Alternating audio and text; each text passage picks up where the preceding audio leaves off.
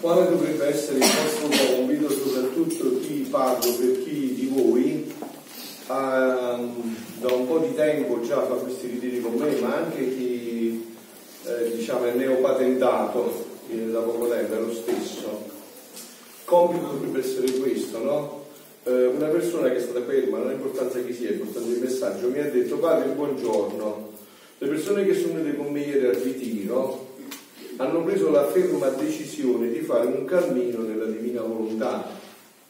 Hanno preso vari libri, tra i quali il volume 11, per iniziare a meditarlo. Quando ci incontriamo il venerdì nella cappella dove si incontrano Deo Gratias. Allora, eh, voi avete una missione bellissima, coinvolgere tante persone in questo cammino e questo è nelle vostre mani chi è innamorato innamora, da fare, e così è la verità. Chi è innamorato innamora, quindi innamoratevi sempre di più della divina volontà e così questo si verificherà, perché questo dipende dall'amore, insomma, non è stamattina la Madonna ha dato un messaggio principale tutto sull'amore, no? Dipende dall'amore il passaggio, il passaggio è questo, che dipende tutto dall'amore. Quindi adesso alla luce di questo ci inseriamo in quello che eh, stavamo dicendo ieri, però passando oltre, no? Soltanto voglio accennarvi ancora qualcosa su questo grandissimo santo, di cui ancora non si è compreso lo spessore, ma si comprenderà sempre più, cioè parlo di Sant'Annibale Maria di Francia, voi comprenderete sempre più lo splendore di questo santo e che cosa c'era dietro questo santo, ecco perché eh, lui già intravedeva che questo dono sarebbe stato conosciuto dall'umanità, lo intravedeva già, no? E quindi eh, in un punto dice, sentite bene, vedete già Sant'Annibale Maria di Francia era fondatore di un ordine religioso, voi non so se capite, se vedete queste cose, forse vedete più impresari, ma un fondatore di un ordine religioso su da sette camicie, cioè tra il sangue, perché le responsabilità gravano su di lui, è su lui che grava il carisma, è su lui che grava tutta la situazione, no? E lui aveva il ramo maschile, il ramo femminile, il ramo di consacrati laici, quindi era un bello peso, no? Ed era anche una grande responsabilità e il futuro della sua vita. E lui scrive a Luisa, sappiate che io già non mi occupo quasi più delle altre cose dei miei istituti, non me ne porta niente dei miei istituti, da che mi sono tutto dedicato per la grande opera della divina volontà. Ne parlo con persone di spirito, mi intrattengo su questo argomento con chi meglio posso, ne faccio propaganda quando più mi è possibile anche ai miei istituti. Vedete che, che, che termine usa, no? Fa propaganda. E voi perché non fate propaganda? Scivola a fare propaganda. Perché non mettete un barcariello nei vostri paesi, come fanno i testimoni di Genova, che sono tutti quei viaggi di Giulia da noi, noi invece stiamo a Venezia e troviamo quelli di Genova, perché non lo fate anche voi? Fare propaganda significa che io ti propongo qualcosa, una baracca con l'ombrellone, poi a Bari si presta meglio da tutte le altre parti, questo caso si, sta benissimo dal clima, no? Un ombrellone e dite guardate, noi abbiamo da proporvi la ragione della vita, la ragione della vita. Quindi eh, questo è uno dei passaggi, l'ultimo che vi leggo di Sant'Annibale è questo, no? Vi do, vi do questa notizia che ieri, primo venerdì del mese di settembre, presentai al nostro Signore il volume terzo che terminai di ripassare tutto intero tutto, lui era il censore, quindi ha visto tutto. Dopo sono entrato in sacristia e l'ho segnato con il mio ultimo nulla osta. Cioè ha detto ok, l'ho visto, non c'è niente di contrario alla fede, va perfetto. Con l'autorità che mi ha dato Monsignore Arcivescovo di Trani, nominandomi censore ecclesiastico per la stampa delle sue tre diocesi, Così si apre l'autorizzazione di pubblicare al mondo questi libri dettati da nostro Signore sulla sua divina volontà. Notate che era il primo venerdì del mese, che ogni mese è dedicato al Sacratissimo Cuore di Gesù. Ora la mia idea è questa, di ripassare con l'aiuto del Signore, proprio io personalmente, tutti gli altri volumi che ancora non ho letto, cioè 2, 4, 5, 6, 7, 9, 10, 11, 19. Dopo ripassati, mettere nulla osta e poi pregare Monsignore Arcivescovo di Trani che giusta la sua promessa dopo il mio nulla osta voglia mettere il suo imprimatur ad ogni volume. Voi avete capito visto che si è affidato ai fatti che cosa ha capito? Ha capito se mette il sigillo della chiesa su questi testi resterà in eterno e ce l'ha messo. Capito? ce l'ha messo il sigillo della chiesa. E per questo noi ci troviamo qua. Perché se i nostri libri erano stati affondati e chi li trovava più? Se non c'era questa vita. Quando sono andati a, a fare la causa di beatificazione e poi di santificazione di Sant'Annibale, quando uno vuole diventare santo, vuole diventare santo, quindi non scrivete assai perché se no siete inguaiati, infatti non scrive vuole diventare santo non scrive niente, perché dopo deve esaminare, esaminare, quindi quando hanno fatto una causa di beatificazione hanno dovuto esaminare gli scritti di Sant'Annibale e hanno trovato dentro alcune delle cose che vi ho detto, ce ne stanno ancora altre. E quindi hanno detto scusa, ma come mai? Chi è questo che si appoggia su di questa? Se questo è santo, questa che, chi è questa che gli ha dato tutto questo? Avete capito da dove, viene, dove noi siamo oggi qua? Per questo siamo qua.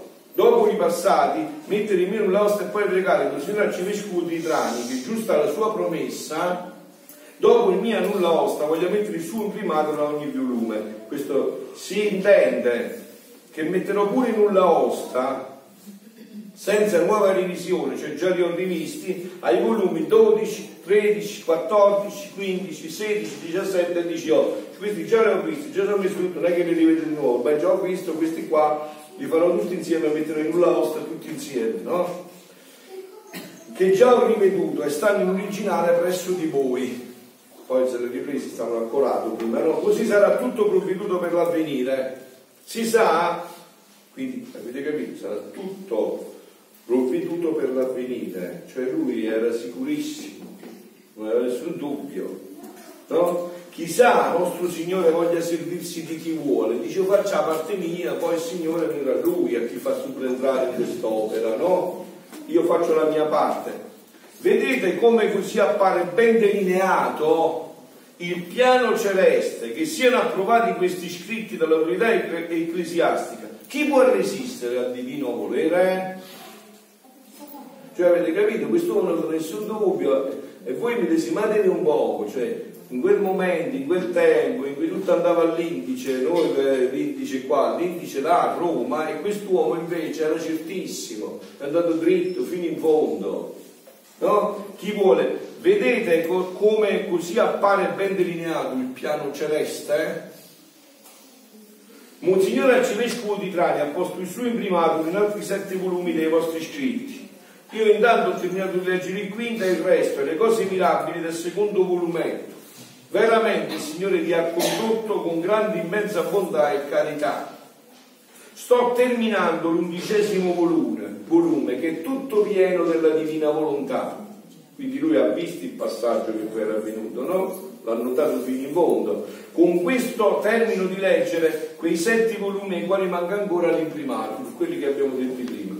Appena li avrò pronti, metterò a questi altri il mio nulla osta e manderò il mio fratello laico, cioè un suo istituto che non è sacerdote, significa laico, no? entrani a Monsignore Arcivescovo perché li metta l'imprimatur.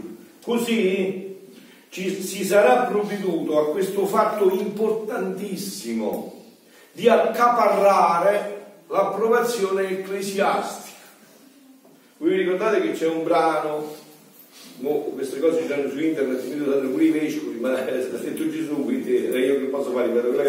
C'è un brano in cui Gesù dice, ma tu sapessi com'è difficile avere la porzione dei vescovi? che vanno trovando piattini 15, cioè vanno trovando peli nell'uovo, dice, e poi per farlo passare proprio, se pure lo fanno passare cambiano tante cose, invece qua non è cambiato niente, è passato proprio com'era. Quindi accaparrare l'approvazione per qualsiasi evento futuro sarà un punto superato per il quale dobbiamo ringraziare nostro Signore con immensa gratitudine. E anche noi dobbiamo ringraziare nostro Signore con immensa gratitudine perché se siamo qua lo dobbiamo a Sant'Annibale Maria di Francia che ha rischiato sulla sua pelle, che ha lasciato tutto per questo dono infinito della divina volontà. E in questa luce adesso ci riportiamo un attimo anche per chi è arrivato oggi, ma solo velocemente, anche per chi eh, non conosce bene adesso l'iter che noi abbiamo iniziato, perché noi abbiamo iniziato iter, come abbiamo detto, per scrivere questo libro che eh, si chiamerà Il sogno di Dio, la nuova creazione della divina volontà, la restaurazione del piano di origine, la restaurazione del piano di origine, no? Questo è il punto fondamentale. E questo però lo vogliamo fare con quello stile dei padri della Chiesa, dei santi di una volta, cioè quando leggevano tutti gli eventi attuali alla luce della Sacra Scrittura, che significa l'Antico Testamento e il Nuovo Testamento. No, questo è il percorso che noi stiamo facendo. Eh? E uh, ieri avevamo toccato in questo cammino che già insomma si è inoltrato abbastanza per quanto riguarda questi aspetti, perché poi passeremo al battesimo, perché è quel momento in cui noi siamo innestati in questa vita divina, no? Infatti, oggi eh, Sonia, vedi che là dentro c'è il messale romano, quello rosso, me lo prendi un poco. Oh, adesso vi faccio sentire, no? Eh, come eh, questa vita passa in tutta la tradizione della Chiesa, solo che eh, implicita e velata, se non c'è qualcosa che te lo illumina, grazie, se non c'è qualcosa che te lo illumina, non, non passa il discorso, no? Adesso, per esempio, oggi è la festa dell'annunciazione, no? E dell'ascensione, scusate, festa dell'ascensione, no? Allora vedete un poco, cioè, il prefazio il secondo re, qua non ce n'è meno, speriamo che c'è, questo è quello vecchio. Sì, c'è. Sentite, ci sono due prefazi per la festa dell'ascensione, no? Adesso io eh, leggo il prefazio, non sono tre perché quella è in attesa dello Spirito Santo, ma io leggo il secondo prefazio adesso, sentite che cosa dice. È veramente cosa buona e giusta, sapete qual è il prefazio, no? Quello che viene dopo, della, del, prima di introdursi a Sandus, no? È veramente cosa buona e giusta che tutte le creature in genere sulla terra si uniscono alla tua lode, Dio Onnipotente ed Eterno per Cristo nostro Signore. Dopo la risurrezione, egli si mostrò visibilmente a tutti i discepoli, abbiamo detto per 40 giorni, avete sentito ieri dagli atti degli Apostoli Gesù che faceva in questi 40 giorni, parlava loro del regno di Dio. Eh? I discepoli. E sotto il loro sguardo salì al cielo. Perché? noi fossimo partecipi, perché sarete al cielo? Perché noi fossimo partecipi della sua vita divina. E come si fa a partecipare della sua vita divina? Soltanto con la vita della divina volontà. Questa ci fa partecipare alla sua vita divina. Quindi se voi aguzzate gli occhi d'ingegno, vedete che tutto quello che Gesù ha detto a Luisa, che vi ho detto, che ha una base tumista, è una concezione giovannea, no? Ve l'ho detto già ieri, quindi vedrete che questi segni, questi geni li troverete dappertutto, sono disseminati dappertutto, c'è niente che manca, sono disseminati dappertutto. Quindi alla luce di questo dicevo, eh, ieri ci eravamo introdotti no? dicendo che eh, per, sempre per questo passaggio, tra tutta la Sacra Scrittura, Avevamo detto che avevamo iniziato con quella frase del Matteo 18, no? Vi ricordate Matteo 18 che in verità vi dico, se non cambiate, non diventate come i bambini, non entrerete nel regno dei cieli, cioè questa vita divina, che richiede una rinascita, una nuova nascita, che non si può entrare qua, ma così combinati possiamo entrare qua. E quindi abbiamo una nuova nascita di una rinascita, no? Se non diventerete come i bambini, voi non entrerete nel regno dei cieli. Matteo, San Matteo usa il regno dei cieli perché era comprensibile, Matteo sta scrivendo alla comunità ebraica, ebreo, È l'apostolo che si è convertito, era come me, rubava l'ufficio imposte, le tasse, si è cambiato, cambiato vita, no? e quindi si è convertito e scrive per gli ebrei, quindi il regno di Dio lo chiama il regno dei cieli, ma è sinonimo di regno di Dio. No? Quindi molte persone che pure frequentano, abbiamo detto ieri, le funzioni religiose, non hanno mai udito parlare di nuova nascita. Si predicano loro le buone opere, la riforma sociale, misconoscendo la sola verità capace di risolvere alla radice tutti i problemi del nostro tempo, cioè la trasformazione interiore dell'essere umano, quindi una nuova nascita. Una nuova nascita, ecco perché Gesù ci ha dato sua mamma ed ecco perché qua da tanti anni si può nascere senza mamma. No. E allora?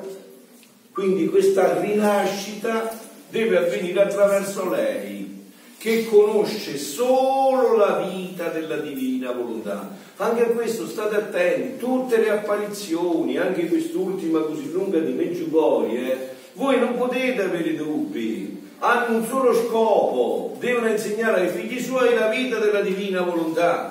Ma già che siamo una banda di ciucci, ha dovuto iniziare da molto lontano. Cioè, quindi ha dovuto iniziare a dire: volete fare bene il segno della croce? Volete dire tre Ave Maria, Santa Ave Maria, Sette Padre Nostro? Volete vedere se riuscite a dire un mezzo rosarietto al giorno? Volete vedere? E piano piano, no? Come fai? Come la mamma che sogna che suo figlio diventi il più grande ingegnere del mondo, no? O che volete voi, insomma, no? E quindi appena a sei anni lo scrive all'università. Dice, tu lo scrivi all'università. A sei anni devi andare alla prima elementare, devi insegnare le vocali, le consonanti ma lo scopo è questo, il fine è questo. E se permane tanto tempo è perché chiaramente come una mamma dice un figlio vuole diventare ingegnere, ma poi è bocciata la prima elementare, di nuovo bocciata la quinta elementare, la voglia aspettare fino a che arriva, no? La voglia di aspettare, deve avere pazienza, deve aspettare tutto questo, ma lo scopo è questo, il punto è questo perché ci sia una rinascita, perché solo in quella vita si rinasce. E lei lo sa bene, perché voi sapete che la Madonna, appena nata, appena concepita, poi è stata riconcepita perché ha dovuto accogliere la prova e superarla per entrare nella vita della divina volontà.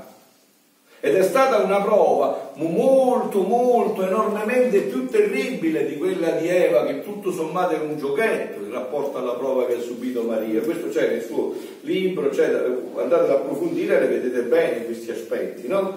Quindi allora c'è bisogno di questa nuova nascita. I problemi dell'uomo, abbiamo detto ieri, sono in primo luogo spirituali, solo in seguito sociali.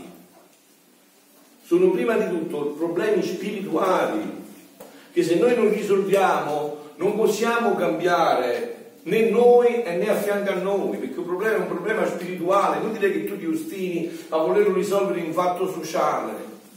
Cioè, anche quello psicologico Appunto, è certo perché un problema fondamentale è questo spirituale, cioè se tu non vai a, cioè tu come fai? È inutile che tu ti aggrappi a voler pensare che la pace la puoi raggiungere con equilibri. La pace si può raggiungere se prima ce n'è, eh, pure, se prima c'è il cuore mio, poi la passa nel cuore dei miei familiari, poi la pace, se non c'è nel mio cuore, su tutti equilibri, ma salta un equilibrio e altro di guerra dopo, è peggio ancora, no? Quindi è chiaro che questo è il punto fondamentale, no? La Bibbia menziona questo cambiamento di cui parla Gesù. Perciò, io vi, vi ricordate, noi abbiamo parlato della restaurazione o della ricostituzione, no? Cioè che significa? Che Gesù è venuto per restaurarci, no? Se tu hai un quadro vecchio e lo vuoi far restaurare, lo porti dal restauratore, il restauratore ha una cosa che ti dice guarda, e dammi l'originale, se no come faccio a restaurare? Questo è la testa mia, fammi vedere l'originale e io restaurerò. L'originale, noi l'abbiamo visto in questo lungo periodo che stiamo già visto, è tutto in Genesi. Primi capitoli di Genesi, poi eh, spiegati, approfonditi anche nel catechismo della Chiesa Cattolica, dei numeri 374 in seguito, tutto il catechismo, dicono che l'uomo, come realtà, come si capisce anche con la ragione, che l'uomo era stato creato un capolavoro bellissimo, perf- perf- perfetto ma ancora perfettibile, a immagine e somiglianza di Dio. La somiglianza sarebbe sempre più cresciuta in base al superamento della prova. Se Adamo ed Eva avessero superato la prova, si sarebbero incamminati in un cammino di somiglianza con Dio che dura tutta l'eternità, per somigliare sempre più al papà. Sono stati bocciati, si sono bocciati e questo procedimento, questo processo è stato bloccato. Ok? Quindi la restaurazione è stata, non c'era, non ci sarebbe stata se entrava il piano A, voi vi ricordate che anche negli scritti è tutto contenuto questo, Gesù chiarisce chiaramente che lui lo stesso si sarebbe fatto uomo se l'uomo non avesse peccato, questa già è una tesi che sostenevano i francescani, no? Lo stesso Gesù si sarebbe lo stesso fatto uomo perché lui, tutto è stato, questa è tutta la scrittura, tutto è stato fatto in vista di lui, e senza di lui, di Gesù Cristo, nulla è stato fatto. Quindi anche l'uomo è stato fatto in vista di Gesù. Quindi Gesù si sarebbe fatto uomo lo stesso se l'uomo non avesse peccato, ma sarebbe fatto uomo in maniera gloriosa, sarebbe venuto a vedere l'uomo bello, sano, che si capiva in occhi, quindi non aveva bisogno di tutto questo. Allora questo si sarebbe realizzato. Il peccato ha infranto tutto questo. Allora Gesù ha dovuto rifare questo innesto nella sua umanità, in cui si, si innesta, ci innestiamo noi col battesimo, in questo innesto, per ricostruire, per ripristinare, restaurare l'immagine iniziale. Ma già che adesso Gesù ha versato il suo sangue, che non poteva anche non versare se l'uomo non avesse peccato, adesso il ripristino sarà ancora più bello dell'originale. Perché questo sangue è stato versato, questo i padri della Chiesa l'hanno intuito, perciò Sant'Agostino nella notte di Pasqua ci fa cantare, se no è, è pazzo, felice colpa che ci hai veritato un così grande restauratore, eh, redentore. Ecco qual è il motivo fondamentale, il motivo sta tutto qua. Quindi questo vuol dire che questo è tutto disseminato dentro, no? E noi dobbiamo andarlo a vedere per enuclearlo e per svilupparlo. Quindi ieri abbiamo detto che questo per esempio è contenuto, abbiamo detto nel eh, ieri, no? Era il capitolo 30, versetto 6, no? Dove abbiamo detto che c'era questo cuore nuovo. Oh, sentite bene perché eh, tra poco, domenica prossima, c'è la festa di Pentecoste, no? Sentite adesso queste parole, se non riecheggiano il Deuteronomio, Geremia, Ezechiele, tutti quelli che abbiamo richiamato, sentite negli atti dell'Apostoli che cosa è detto per la festa della Pentecoste. Va bene, dopo che è successo che eh, è arrivato lo Spirito Santo e quindi gli Apostoli parlavano tutte le lingue, ma non le lingue come si intende adesso, anche nei movimenti, quella che è una cosa, non, per carità, ma erano, quelli li capivano, quindi parlavano le loro lingue, perciò mi erano sconvolti, ma com'è? Chi si sono ebrei, parlano alle nemiti, il Cappadocia, dice, ma quanto ne vende sta, sta scienza a questi qua, insomma? Cioè quattro pescatori, come mai parlano tutte queste lingue, no? Quindi praticamente alla luce di questo, dopo avvenuto questo, Alcuni hanno detto è sconvolgente, altri, ecco perché vedete poi c'è sempre un fatto di coscienza dentro, no? di scelta, ecco perché questo, eh, come dire, eh, Gesù parla sempre di eh, la Madonna di disposizione, disponibilità, se sei disponibile. Infatti alcuni che hanno detto ma la se perde stanno ubriachi. Tanto che Pietro ha detto ma scusa, una mattina come potete pensare che questi uomini siano ubriachi? Non sono ubriachi, è un'evidenza di quello che lo Spirito fa. A questo punto, a un certo punto, dice questi uomini non sono ubriachi, come voi supponete. Ormai parla, Papa, il maestro della Chiesa, il primo Papa, no? che si è assunto questo compito dopo che lo Spirito Santo, tutta la forza di questo. Questi uomini non sono ubriachi come voi supponete, sono infatti le nove del mattino. Accade invece quello che fu detto, vedete? Sempre la parola, sempre il collegamento con la parola. Già è stato detto, non l'avete capito, e adesso lo Spirito Santo, dice Pietro, a me me lo ha rivelato, io ve lo rivelo. Fu detto dal profeta Gioele. Avverrà negli ultimi giorni, e adesso cita Gioele, San Pietro, avverrà negli ultimi giorni, dice Dio, su tutti effonderò il mio spirito. I vostri figli e le vostre figlie profeteranno. I vostri giovani avranno visioni e i vostri anziani faranno sogni e anche sui miei servi e sulle mie serve in due giorni fonderò il mio spirito. Cosa aveva detto il Deuteronomio? Questo spirito nuovo, l'Eterno, il tuo Dio circoncerà il tuo cuore, con tutto il cuore, con tutta l'anima, e poi aveva detto a questo sviluppo, era venuto in Ezechiele che aveva detto vi darò un cuore nuovo e uno spirito nuovo, quindi affonderò questo spirito. Ecco cosa si è realizzato la Pentecoste. Tanto è vero che la Pentecoste cattolica si inserisce nella Pentecoste ebraica.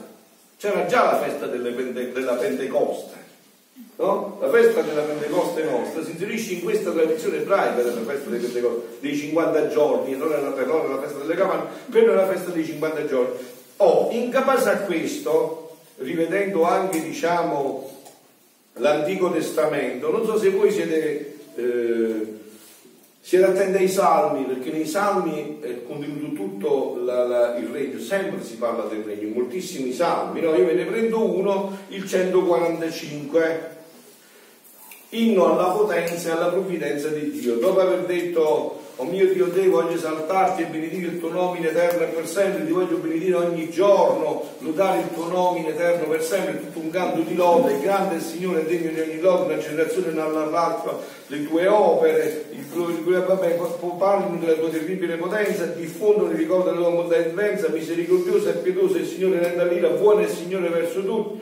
Ti lodino, Signore, tutte le tue opere e benedicano i tuoi fedeli. Dicano la gloria del tuo regno e parlino della tua potenza, per far conoscere agli uomini le imprese e la splendida gloria del tuo regno.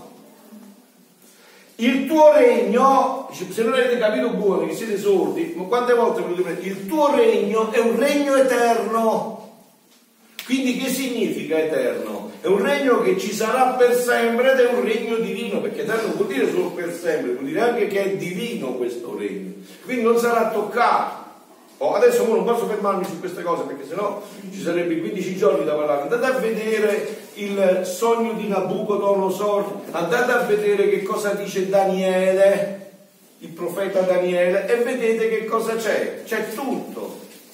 Quando quella pietra si stacca nel sogno di Nabucodonosor che voleva uccidere tutti i maghi perché nessuno riusciva a leggerlo, no? Vi ricordate? È andato Daniele e ha detto non, perché lui Nabucodonosor aveva detto ai maghi e tutti quelli che tenevano io non vi dirò il sogno. Voi mi dovete dire il sogno e l'interpretazione e dici ma stai buono che a capo chi ti può dire il sogno e l'interpretazione di questo? Dice non so che dobbiamo dire l'interpretazione dobbiamo dire pure il sogno. E allora Nabucodonosor dice ammazzateli tutti.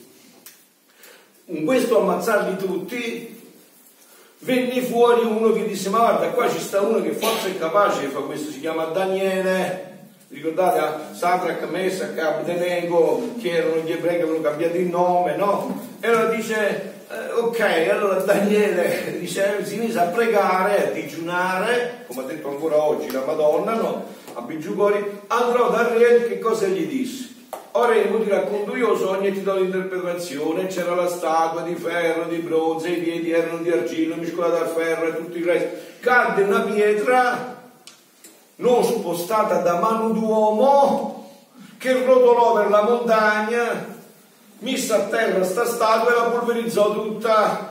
E questo regno sarà eterno. Quindi che cosa vuole dire Daniele? In tutta la storia dei regni c'è un regno dentro che quando verrà sarà eterno, ma già c'è dall'inizio. Ecco perché la restaurazione c'era all'origine Questo è il regno in cui Dio ha creato i figli suoi, in questo regno. Quindi questo diciamo è una panoramica adesso per inserirci in quel brano che ci siamo, come dire, dati ieri, no? del, volu- del gennaio 18 1928, quel brano bellissimo, uno dei fiori all'occhiello, eh, ma tutti così poi, ma uno dei fiori all'occhiello di Luisa su questi brani, no? È il 18 gennaio del 1928. Dice Luisa, stavo seguendo gli atti del volere divino e dicevo tra me, oh come vorrei chiudermi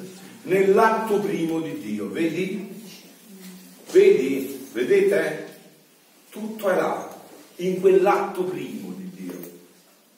Là c'è tutto.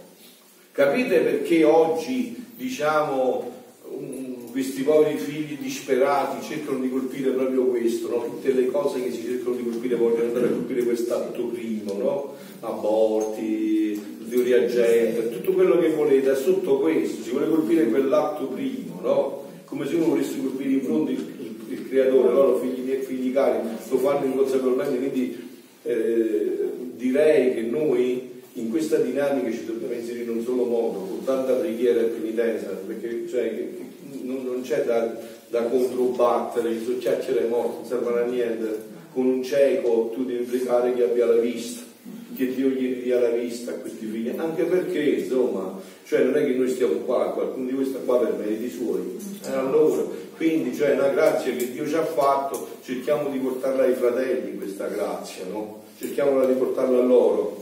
Ora come vorrei chiudermi nell'atto primo? Per fare con un solo atto tutto, quindi hai capito? Gesù gli ha fatto capire tutto, dice io mi metto in quell'atto primo, io in quell'atto faccio tutto.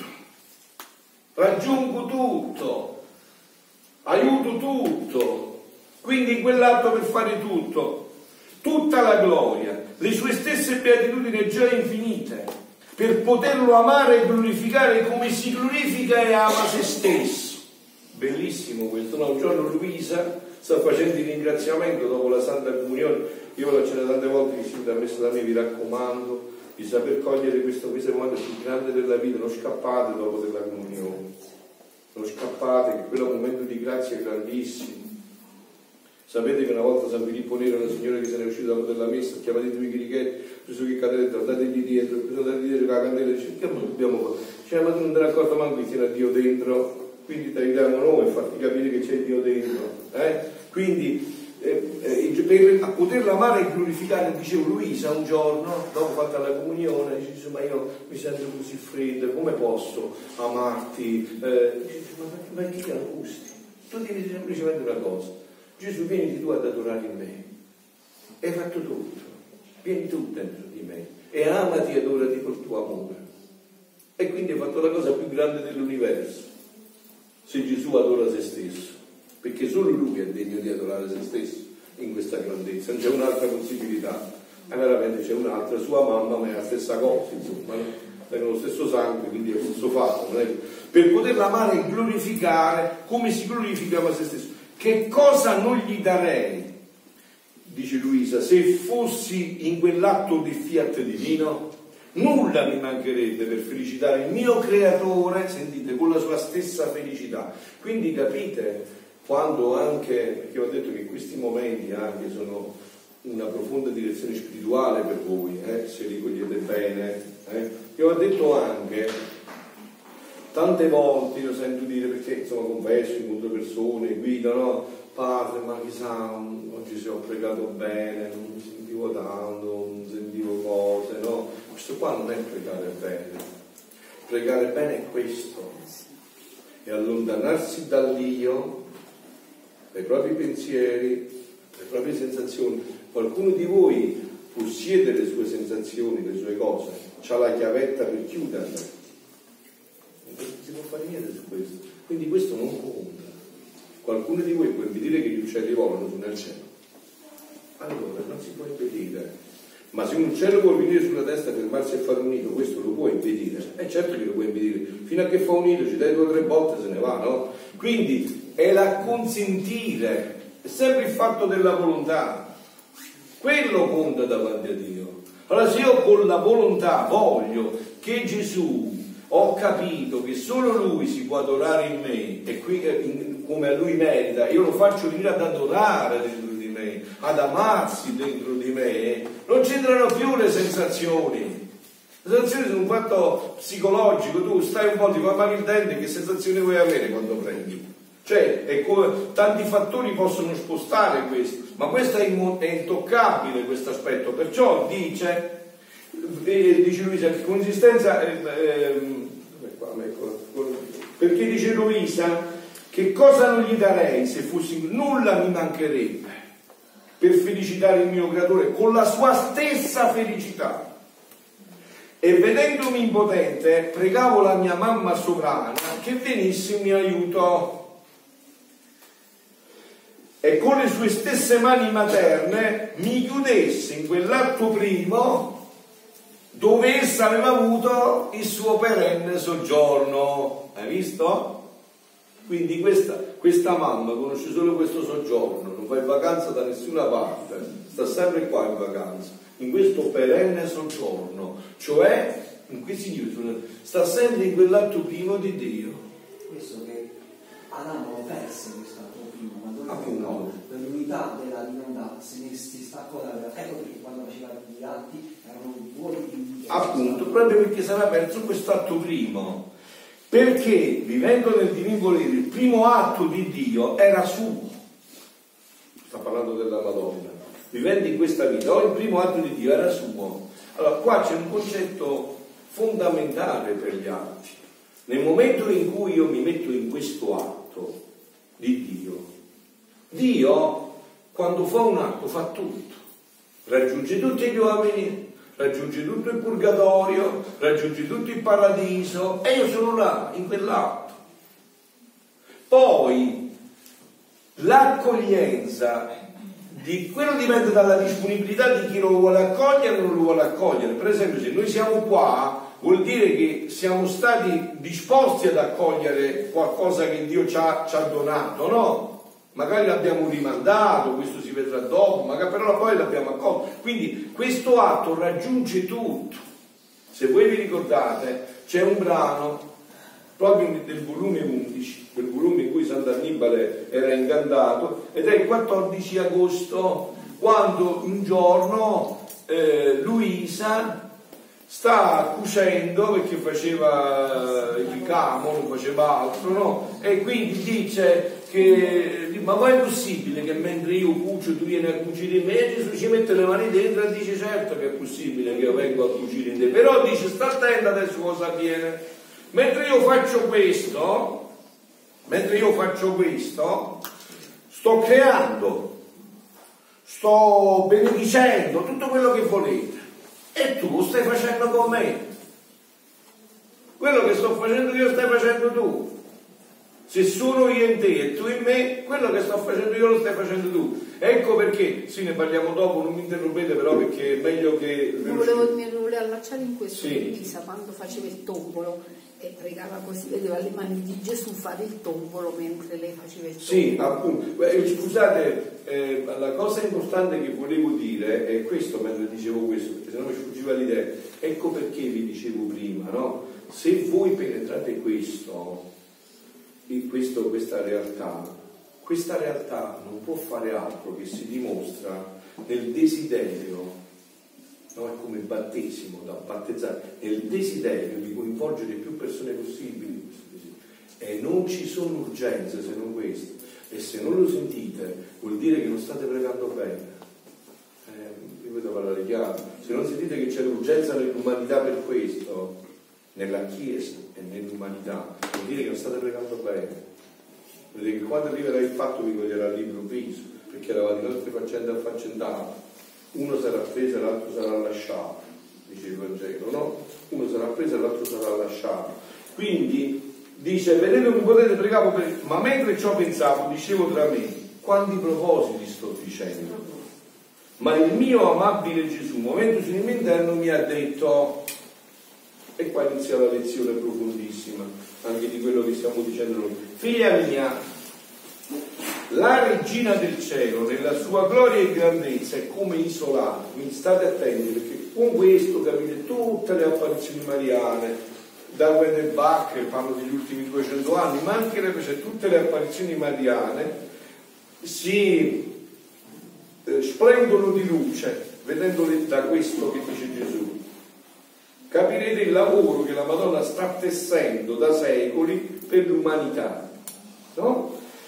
È isolata la Madonna in questa gloria, perché avendo vissuta lei sola nel primo atto di Dio, cioè quello che diceva Domenico, no, Gesù non lo cita Adamo, perché Adamo non ha vissuto più, se ne è uscito, solo lei ha sempre vissuto, tanto è vero che il 15 agosto, la festa dell'Assunta, come dice Gesù, qua si chiama così, qua si chiama la festa della Divina Volontà, perché per la prima volta una creatura ha fatto il giro della terra ed è ritornata ancora più bella di come è venuta, quindi ancora più riempita di tutto questo, no? Quindi dici prima tu Dio, cioè nella pienezza e totalità del volere divino. Essa è regina isolata. Non ha il corteggio delle altre regine che la circondano e la pareggiano nella gloria e grandezza che possiede Essa si trova nelle condizioni di una regina, guardate che questo è proprio mettere un cucchiaino in bocca, eh? Essa si trova nelle condizioni di una regina, che sebbene circondata da damigelle, da paggi, da figli amici, che le fanno onore e la tengono compagnia, ma nessuna regina pari a lei le fa il grande onore di circondarla e di tenerla compagnia i pagi, avrà quei damigelle, ma non c'è un'altra regina, perché per essere altra regina devi vivere la vita della divina volontà. E non si poteva vivere questa vita perché non si conosceva. E vi ricordate poi quello che vi ho detto ieri dei giganti e dei nani che ci stanno sopra, no? Quindi, che sarebbe più onore alla regina della terra?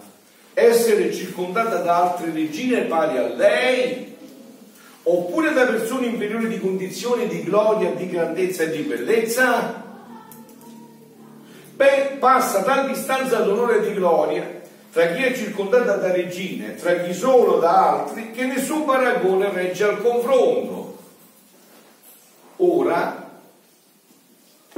la mamma celeste vuole, desidera, aspetta il regno della volontà divina sulla terra. Cioè, in questa frase era chiuso tutto. Tutto gira attorno a questo.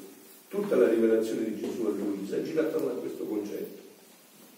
Ora, la mamma celeste vuole, desidera, aspetta il regno della divina volontà sulla terra,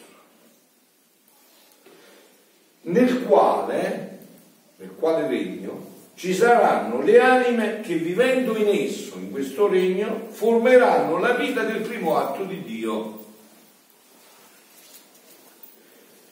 le quali acquisteranno la legalità e il diritto di regine.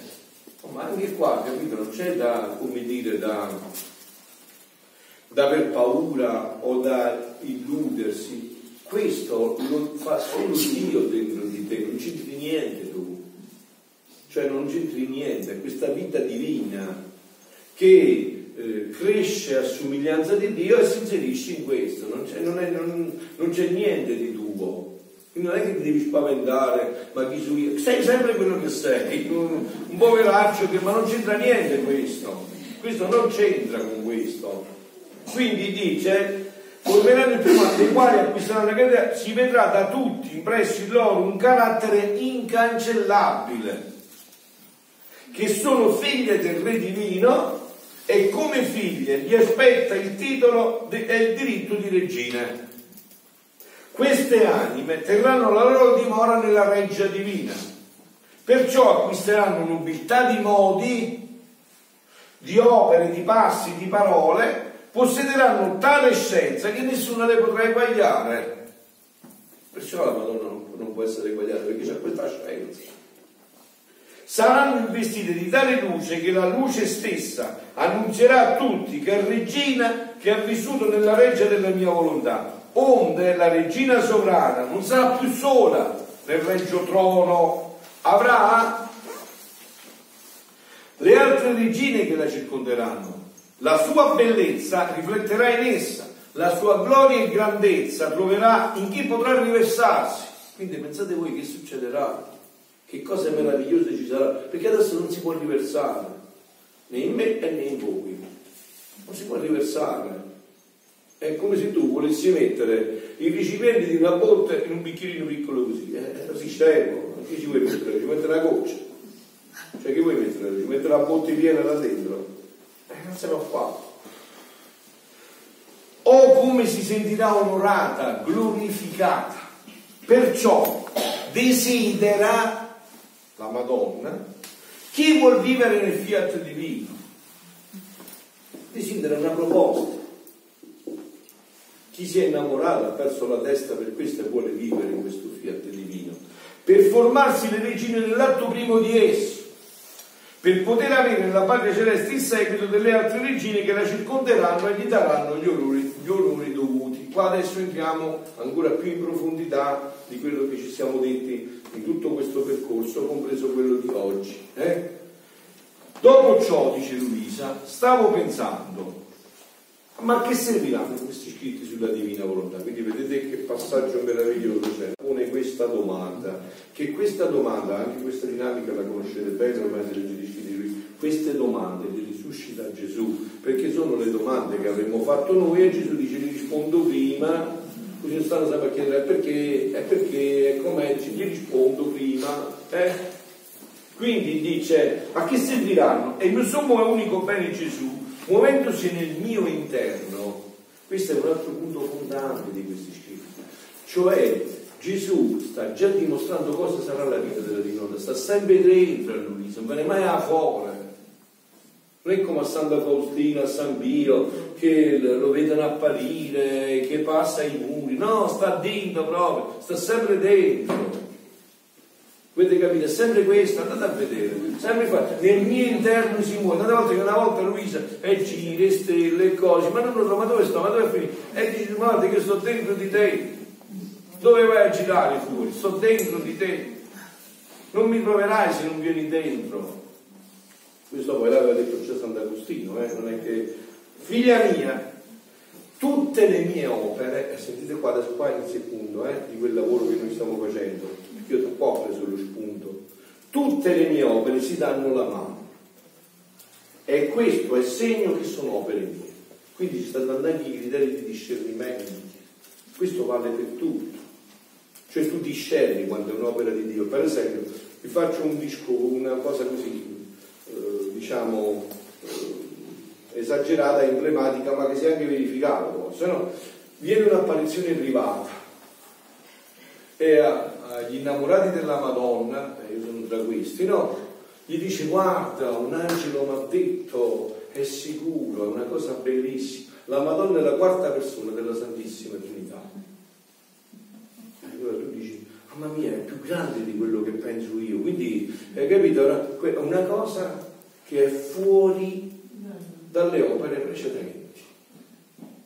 È tutto fuori, quindi non può essere mai vero questo. Ed è inutile che tu pensi che questo sia più grande per la Madonna, anzi è, è un problema, un danno se fosse così. Quindi capite, cioè quando un'opera è vera, ciò che c'è prima, la mano gliela dà e se lo porta sopra. Ecco perché San Pietro, gli atti degli Apostoli, tutti i santi, San Paolo, si riprendono sempre all'Antico Testamento e così è stato scritto e così è stato scritto. Vedete, guardate che questo che sto dicendo dà la mano a tutto quello che è stato detto fino adesso, non rompe niente di quello che è stato detto fino adesso, lo sublima, lo porta a compimento. Perciò Gesù presentandosi subito a chiarire il discorso con gli scribi e farisei, guardate che non sono venuto a distruggere, sono venuto a portare a pieno compimento tutto ciò che è stato detto è stato fatto. E il pieno compimento è questa vita nella divina volontà. Quindi dice anzi sono tanto legate tra loro che si sostengono a vicenda, cioè l'una sostiene l'altra. Perciò non nella liturgia della Chiesa domenica che leggiamo, vedranno adesso questo periodo pasquale, ultimi, gli altri una lettura dell'Antico Testamento, il Salmo dell'Antico Testamento, una lettura del Nuovo Testamento e il Vangelo. Per, proprio per questo, no? per fare che ogni opera sostiene l'altra che quello che era adombrato adesso è diventato realtà, che in Gesù si è tutto realizzato, ciò che i profeti avevano visto. Non è passata una parola di quello che i profeti che avevano visto non si è realizzato in Gesù. Quindi tanto vero che dovendo formare il mio popolo eletto, da cui e in cui doveva nascere il futuro Messia, sta parlando del popolo di Israele, eh, il popolo ebreo, eh, e io vi ho detto sempre, anche questo fate un test. Se voi non sentite che avete sangue ebreo, c'è qualcosa che non funziona, io lo sento assai il mio sangue ebreo, perché noi siamo figli degli ebrei, sono stati loro scelti. San Paolo dirà che tutto si concluderà quando Israele eh, ritornerà, quindi avete capito, no? In questo ambito adesso un poco di, di ho sentito tante cose un po' antisemitiche, no? È pericolosissimo, eh? pericolosissimo dire che non c'è una vera identità, io mi sento ebreo, vi dovete sentire ebrei pure voi, se no qualcosa non funziona. Il nostro sangue cristiano è passato agli ebrei, cioè noi lo dobbiamo, se abbiamo la Chiesa, lo dobbiamo a Pietro e Paolo che erano svizzeri, dov'erano? Erano ebrei. La Madonna era ebrea, capito? Quindi c'è questa, e questa radice è rimasta in noi, c'è dentro di noi. È a loro che dobbiamo questo, quindi state attenti a questo passaggio. Eh? Quindi da cui in cui dove nasce formai da quello stesso popolo, cioè il popolo ebreo, il sacerdozio.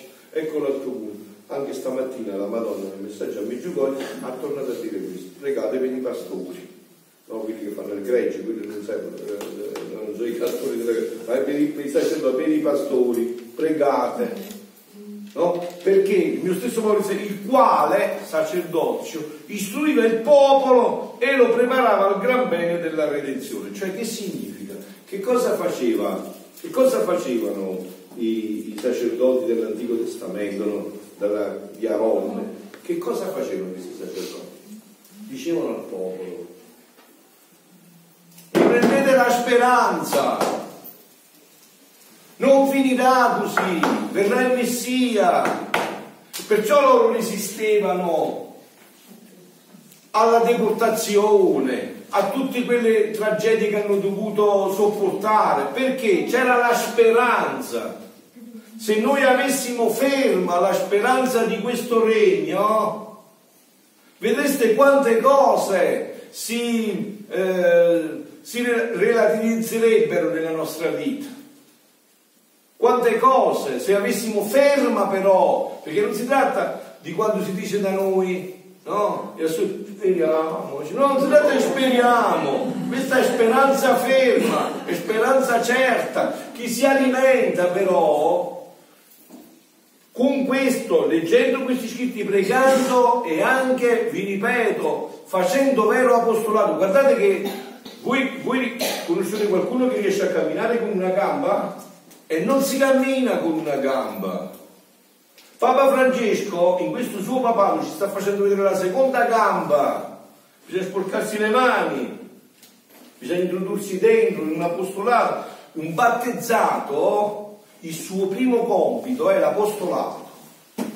Perché nel momento in cui hai accettato il battesimo, tu hai un primo compito di tutti, cioè far vedere Gesù dentro di te. Questo è l'apostolato e quindi cercare fratelli con cui avere un come, come ho detto questo messaggio, ho venuto ieri, ho portato persone e queste persone adesso vogliono vivere questa, vogliono approfondire questa vita.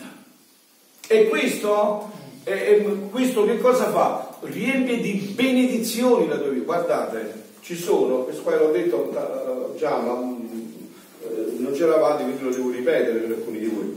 Ci sono benedizioni benedizioni, mi alzo un attimo, sono benedizioni eh, che Dio dona indipendentemente da tutti le situazioni. Ma ci sono le benedizioni che ci possiamo procurare noi e che Dio ci deve dare, perché è la sua parola che lo dice. Quando dice Gesù fate le opere di carità la destra non sappia quello che la sinistra, poi come aggiunge? E papà mio che vivete nel segreto, nel segreto vi ricompenserà. Quindi benedirà la tua vita, benedirà tutta la tua discendenza, perché tu entri in quella benedizione. Quindi sono benedizioni che noi ci possiamo procurare. Andatele a vedere nella Bibbia, benedizioni che vengono quindi dall'apostolato. C'è un cristiano che non è apostolo, ma che cristiano è? C'è uno che non sente dentro il desiderio di mettere quest'amore ai fratelli, ma che cristiano è? Che mi viene a dire scusate, eh, scusate, ma poi ve la vedete, viene prima la famiglia, lavoro, ma che cristiano è? Se prima non c'è questo concetto di fondo, se non c'è il desiderio, il fuoco dentro di un apostolato che coinvolga la vita di altre situazioni dentro, e come dice Papa Francesco, questo non si fa per proselitismo, ma si fa per attrazione. Cioè se io sono innamorato, tu ti innamori, non ti preoccupare perché passa l'amore attraverso questa dinamica. Questo è fondamentale, è un passaggio fondamentale in questa situazione. Perciò, anche perché, ripeto, Gesù parla del sacerdozio antico, poi parlerà di questo sacerdozio, però voi siete sacerdoti come me. Prima io sono come voi, prima di essere sacerdote ministeriale, io sono sacerdote battesimale, che mi ha fatto il battesimo, re, sacerdote e profeta. Nel momento in cui tu hai accettato questo, hai accettato il battesimo, quindi tu devi, devi esercitare questi tre munera, questi tre uffici, cioè devi essere re, sacerdote e profeta. Se no, non sei venuto meno all'ontologicità, all'essere che ti è stato dato e quindi sarai infelice. Capisci? Sarai infelice. Perché questo è scritto nel tuo DNA, nel tuo essere. È stato immesso tutto questo. Quindi questo sacerdozio, si tratta solo di un sacerdozio ministeriale, quello viene dopo. Tanto è vero, vi siete mai chiesti voi, ma Adamo era sacerdote sì o no? E come lo esercitava questo sacerdozio? Attraverso gli atti, attraverso questa unione continua con Dio, prendere tutto da Dio e rioffrirlo a Dio, questo è il sacerdote. Quindi il sacerdote è questo, tanto è vero che nel re tra gli ebrei c'è una cosa sconvolgente, che Gesù se fosse sulla terra non sarebbe nemmeno sacerdote in questo modo, come sono sacerdoti capito? Cioè questo sacerdozio ontologico, il sacerdozio di Adamo prima del peccato originale è il tuo sacerdozio, quello battesimale. Come lo eserciti tu il sacerdozio? Che mentre fai, eh, come si chiamano, i pugli, i gnocchi mi pare, no? Mentre fai i gnocchi le orecchiette, con le orecchiette. Mentre fai le orecchiette, stai esercitando il tuo sacerdozio battesimale, vissuto in questa vita della divina volontà. Mentre lavi i panni o lavi i piatti, stai esercitando il tuo sacerdozio battesimale. Appunto, questo è stato il sacerdozio mariano per eccellenza, no? Tutta la sua vita è passata attraverso questo sacerdozio, i 30 anni di Nazareth, nascosto di Gesù, sono stati esplicitati in questo sacerdozio continuo, costante. Quindi dice, formai i sacerdoti, il quale istruiva il popolo e lo preparava al gran bene della redenzione. Diedi loro leggi, manifestazioni e ispirazioni, sopra le quali venivano formate le sacre scritture chiamate Bibbia. Sta parlando dell'Antico Testamento non è quella Bibbia adesso che diciamo noi che comprende anche il Nuovo Testamento. E tutti erano intenti allo studio di essa. Voi sapete no? che i rabbini sapevano l'Antico Testamento a memoria. Capite? Quindi non vi sorprendete se poi la Madonna era l'espertissima delle Sacre Scritture e se già tre anni l'Immacolata conosceva la Scrittura. Cioè conosceva i rabbini? Cioè voglio dire, non so se mi spiego, insomma, no? Onde, cioè, gli, esti, i rabbini, gli ebrei, non facevano come noi che la mattina appena ci svegliamo, ci prendiamo un cappuccino, il cappuccino, il caffè, si scappavano all'edicola, pigliavo il giornale per vedere le notizie. Loro avevano la Bibbia, le notizie, non il giornale. Sapevano che le ultime notizie sono nella parola di Dio, che tutto quello che è stato è sarà, è contenuto dentro la parola. E questo è quello che noi stiamo vedendo in questi, questi incontri. È tutto già contenuto nella parola, tutto quello che c'è stato, c'è e ci sarà. Tanto è vero che Gesù nel Vangelo, come dice, cielo e terra passeranno, ma la mia parola non passerà mai neanche uno iota. Alfa, beta, gamma, delta, epsilon, zeta, eta, teta, iota, l'alfabeto greco, un segno piccolissimo così, neanche quello passerà senza che tutto si realizzi. Tutto si realizzerà. Quindi ecco perché bisogna, oh, ho fatto questo, per, bisogna andare a vedere nella scrittura, c'è tutto dentro, perché neanche uno iota passerà senza che tutto si realizzerà. Quindi loro erano, erano intenti allo studio di esso. Onde con la mia venuta sulla terra, dice Gesù, io non distrussi le sacre scritture, cioè l'Antico Testamento. Non disse no, questo qua non conta niente, bruciamolo, è stato detto, è passato. No! Anzi, le appoggiai. E il mio Vangelo, e quindi siamo al Nuovo Testamento, e il mio Vangelo annunziato. In nulla si opponeva ad esso. Vi ho detto, no, uno dei test in cui ho sottoposto questi scritti, prima di tuffarci dentro la mia vita, perché sono sacerdote, quindi ho studiato, ho fatto teologia, poi avevo letto, ho detto libro di misti, prima di tuffarci dentro, quello che io ho, il test che l'ho posto, è se questi scritti erano in questa luce, Gesù, capito? Non è che mi sono buttato dentro così, sono stato molto scettico all'inizio, capito? Ho voluto capire che cosa c'era qua dentro se tutto questo era conforme a tutto l'insegnamento della Chiesa o no, anche perché avendo una piccola comunità sapevo che entrando dentro io me ne sarei tirati tutti. Quindi cioè, ho visto, ho dovuto vedere dentro, dire ma questo rispetta questa dinamica o no, la rispetta pienamente questa dinamica. Poi vi ho detto già a vostro conforto che voi non eh, ricordiate quando noi come comunità, dopo aver fatto questa mia scelta e quindi averlo inserito nello statuto, che ho fatto come quello che ha detto Sant'Annibale, ho voluto l'approvazione della Chiesa, capito? Cioè non è che voluto fare lo stesso percorso. Quindi io dopo aver eh, fatto questo discernimento e aver avuto la certezza, l'ho inserito nello statuto e ho detto che nel mio statuto della comunità noi avremmo tutto fondato sulla vita e sugli scritti di Luisa. Giacché questo eh, doveva essere approvato, quindi il vescovo ha voluto che venisse uno da Roma per visionare tutto quello che io stavo facendo, quindi lo statuto, l'aver visto tutto, poi ha visto anche questo e ha detto, oh, ferma tutto. Io sono andato a informarmi dopo che ho letto da voi, perché ho visto che noi avevamo i libri, no? ferma tutto, questi libri sono stati all'indice, quindi qua non si possono inserire in uno statuto di una comunità nascente che potrebbe poi inserirsi nella Chiesa. E quindi ne abbiamo parlato con il vescovo, lui poi gli ha detto il vescovo ok, alla luce di questo il problema lo risolvo io. Adesso io scrivo a Roma alla congregazione per gli istituti di vita consacrata, di cui fanno parte gli istituti religiosi, scrivo a Roma e voi sapete, Roma locuta, causa finita. Quando Roma parla, la causa è finita già, perché è Roma che decide, no? Quindi il vescovo ha mandato tutta questa richiesta a Roma.